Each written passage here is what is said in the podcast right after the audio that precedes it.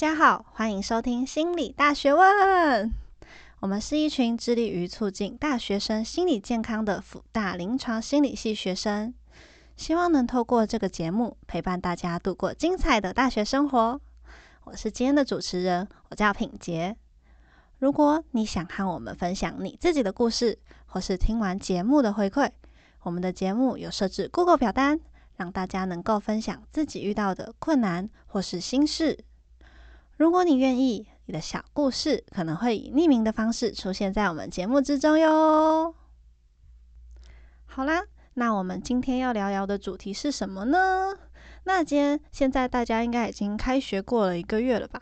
那除了到新的学校或是分到新的班级之外，也会有人因为上新的课程或是转系转学而认识新的同学或朋友。那今天的主题就是和友情有关。要和大家聊聊友情和心理界限的关系。友情其实是我们一生都在学习和接触的课题。和朋友在一起，不只可以聊开心的事，也可以抱怨一些不开心的事情。但是，就算是感情很好的朋友，也可能会吵架，或是会对对方感到不开心吧？大家都不要说一次都没有发生过哦。就算没有撕破脸吵架，有冲突，或是对对方某些言行还有行为感到不开心，其实也是非常正常的。就算有一点不开心，也会想为对方做些什么，或是想和对方说些话，这些都代表对方对你而言是有一定程度的朋友。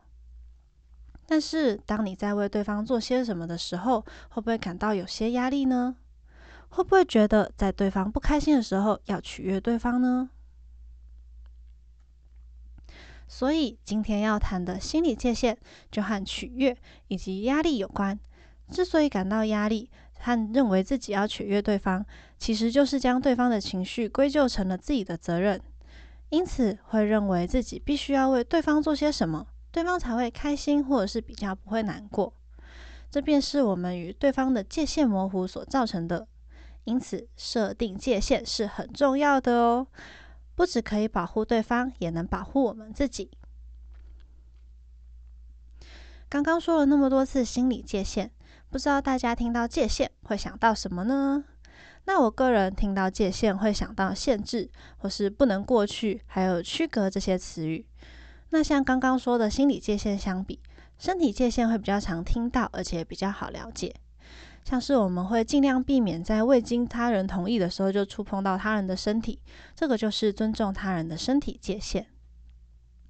而我们也会保护自己，让自己不要在同意他人触碰之前就被触碰到，而且也会知道他人的触碰可以接受到什么程度，而什么程度应该要拒绝，或是应该要告诉对方自己不太舒服。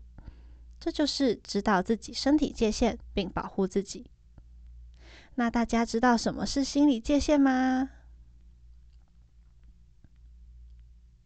在杨嘉玲的《心理界限》一书有说到，心理界限是指每个人在心理上能够接受的极限，或是超过某个特定的范围，就会有一种被勉强、逼迫的感觉。其实，心理界限和身体界限是一样重要的，因为真正让我们感觉受伤的，其实是情绪的冲击。心理界限存在的意义是为了控制情绪进入的量，让我们不至于太过冷漠或是太过投入，保持在一个适合的距离与外界互动。如果我们的界限受到侵犯，就会觉得很不舒服、难过、有压力。因此，我们要了解自己的心理界限，并尊重对方的界限。说了这么多，大家知道自己的心理界限在哪里吗？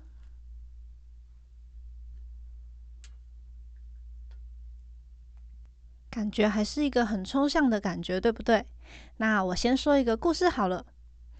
之前我朋友因为心情不好找我聊聊，然后我听他说了很多事情，像是前男友做了什么伤害他的事情，或是他的家人之前会对他请了，让他觉得自己在做事情的时候还是很做不好，然后感到很自责等等，各种让他难过和悲伤的事情都说了一轮。从语气和表情可以感觉到他很想哭，因此我也觉得很难过，但是又不知道要怎么做。结果我一直到回家都在想，我要怎么样才可以让他心情变好。我是不是当时应对的不够好，让他更难过呢？还是我应该要鼓励他才对？那所有的想法都让我觉得很有压力，也觉得自己做的不够好。这个就是心理界限模糊的例子。不只是他的情绪影响了我，我自己也被我自己的界限模糊而影响了。如果我的界限很明确，那我不会被对方的悲伤影响，也不会想要去讨好我的朋友。那我们要如何发现自己的心理界限呢？有 H 学者和 J 学者在《界限对谈：谈判艺术的技巧》一书中表示，当我们知道自己要什么、不要什么，或是赞成什么、反对什么，喜欢什么、不喜欢什么，以及什么是我的、什么不是我的，此时便是在设立界限。因此，建立界限的方法就是要先辨别出什么是你无法接受的行为。那么我们要怎么样才能分辨呢？大家一起来练习一下吧。如果现在附近有纸和笔，可以准备一下。那习惯手机的人也可以用手机的记事本，请大家写下或是打下曾经让你生气或是不舒服的事件，像是被妈妈强迫要看书，或是朋友每次都不守时都会迟到，这样简单的小事件可以。事件越具体越好。写得越具体之后，可以归纳出更多。那大家一起试试看，写越多事件越好哦。啊，对了，要提醒大家一下，尽量不要只写不喜欢不被他人尊重哦，因为尊重有很多面向，这样的话就有点定义太模糊了。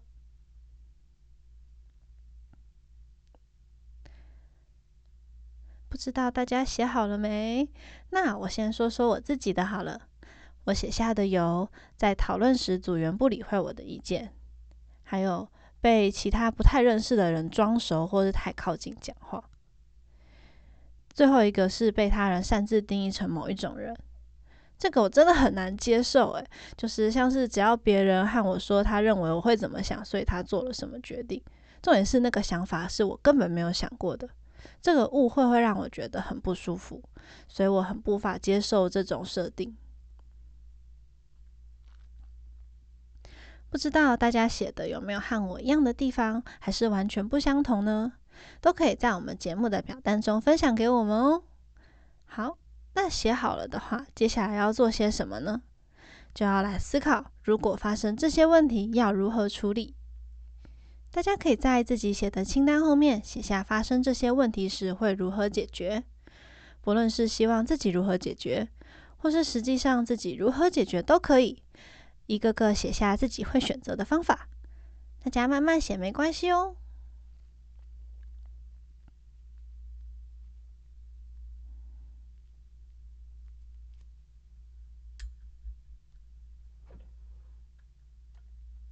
那在大家写的时候，我分享一下我的好了。刚刚提到的不被理会意见，我的解决方法是会再提出一次。但如果又不被理睬，那可能就会觉得算了，因为会觉得说了也没有用，那我干嘛按他说？但是如果是被不认识人装熟的话，我则是会和对方保持距离，选择笑笑的，但是不会直接拒绝对方。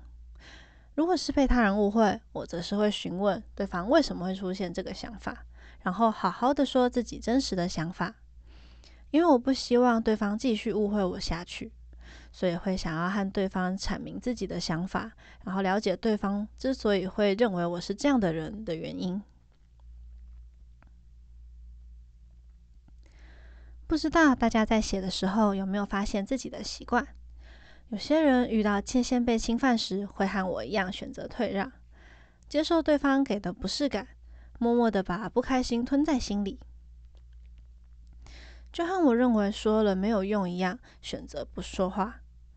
我之前也有看过，有些人会选择生气，和对方大吵一架来抒发他的情绪；也有些人会选择用解释或是沟通的方式。我觉得这些选择都没有对错，最重要的是你选择了这个方法之后，有没有改善到你被侵犯到界限的问题。大家可以多想想看。自己的选择和经验，让你有了什么样的体验？如果觉得不喜欢这样的经验，那要如何改变才可以获得明确的界限呢？这些都可以自己慢慢的思考哦。在杨嘉玲的心理界限中有说到，我们从小就被教导退让是一种美德，还有做人要善良不计较。但是如果付出的关系失去平衡，我们就会一直处于讨好别人，但自己却变得不好的状况里。这样反而让我们失去自我的价值感，活得很累很辛苦，也会觉得建立关系是一件很痛苦的事情。而在苏洵慧的《惯性讨好》一书中则说道：“没有界限的善良便是讨好，也就是借由卑微、隐忍和顺应来逃避你不想面对的冲突。”因此，我们要多去觉察自己的心理界限，让自己的界限清楚，这样就不会将过多的价值观灌输在自己身上，才可以与他人建立平等以及尊重的良好关系。不知不觉就到节目的尾声了，不知道大家认为自己是不是一个容易去讨好他人的人呢？不论是对朋友，还是对家人，是不是会觉得想让自己成为一个符合对方要求的完美超人呢？希望大家可以填写本节目提供的 Google 表单，告诉我们你的想法以及有发现到什么。最后送给大家一句我很喜欢的话：这是你的人生，你不该为满足别人的需求而活。虽然用说的很简单，但是要做到真的很难，我也还在学习当中。那如果大家对于这些话题有兴趣的话，可以看这两本书，也就是杨嘉玲的《心理界限》以及苏洵慧的《惯性讨好》。本集的内容也都和书中有关，希望这集的分享有帮助到大家。那我们下集再和大家谈谈要如何处理界限模糊的问题。非常谢谢大家的收听，我们下下周再见，拜拜。节目为辅大医学院临床心理学系制作，由刘同学老师担任监制。诚挚感谢中成校务整合计划、智慧医疗灵性照护、福星计划的经费支持。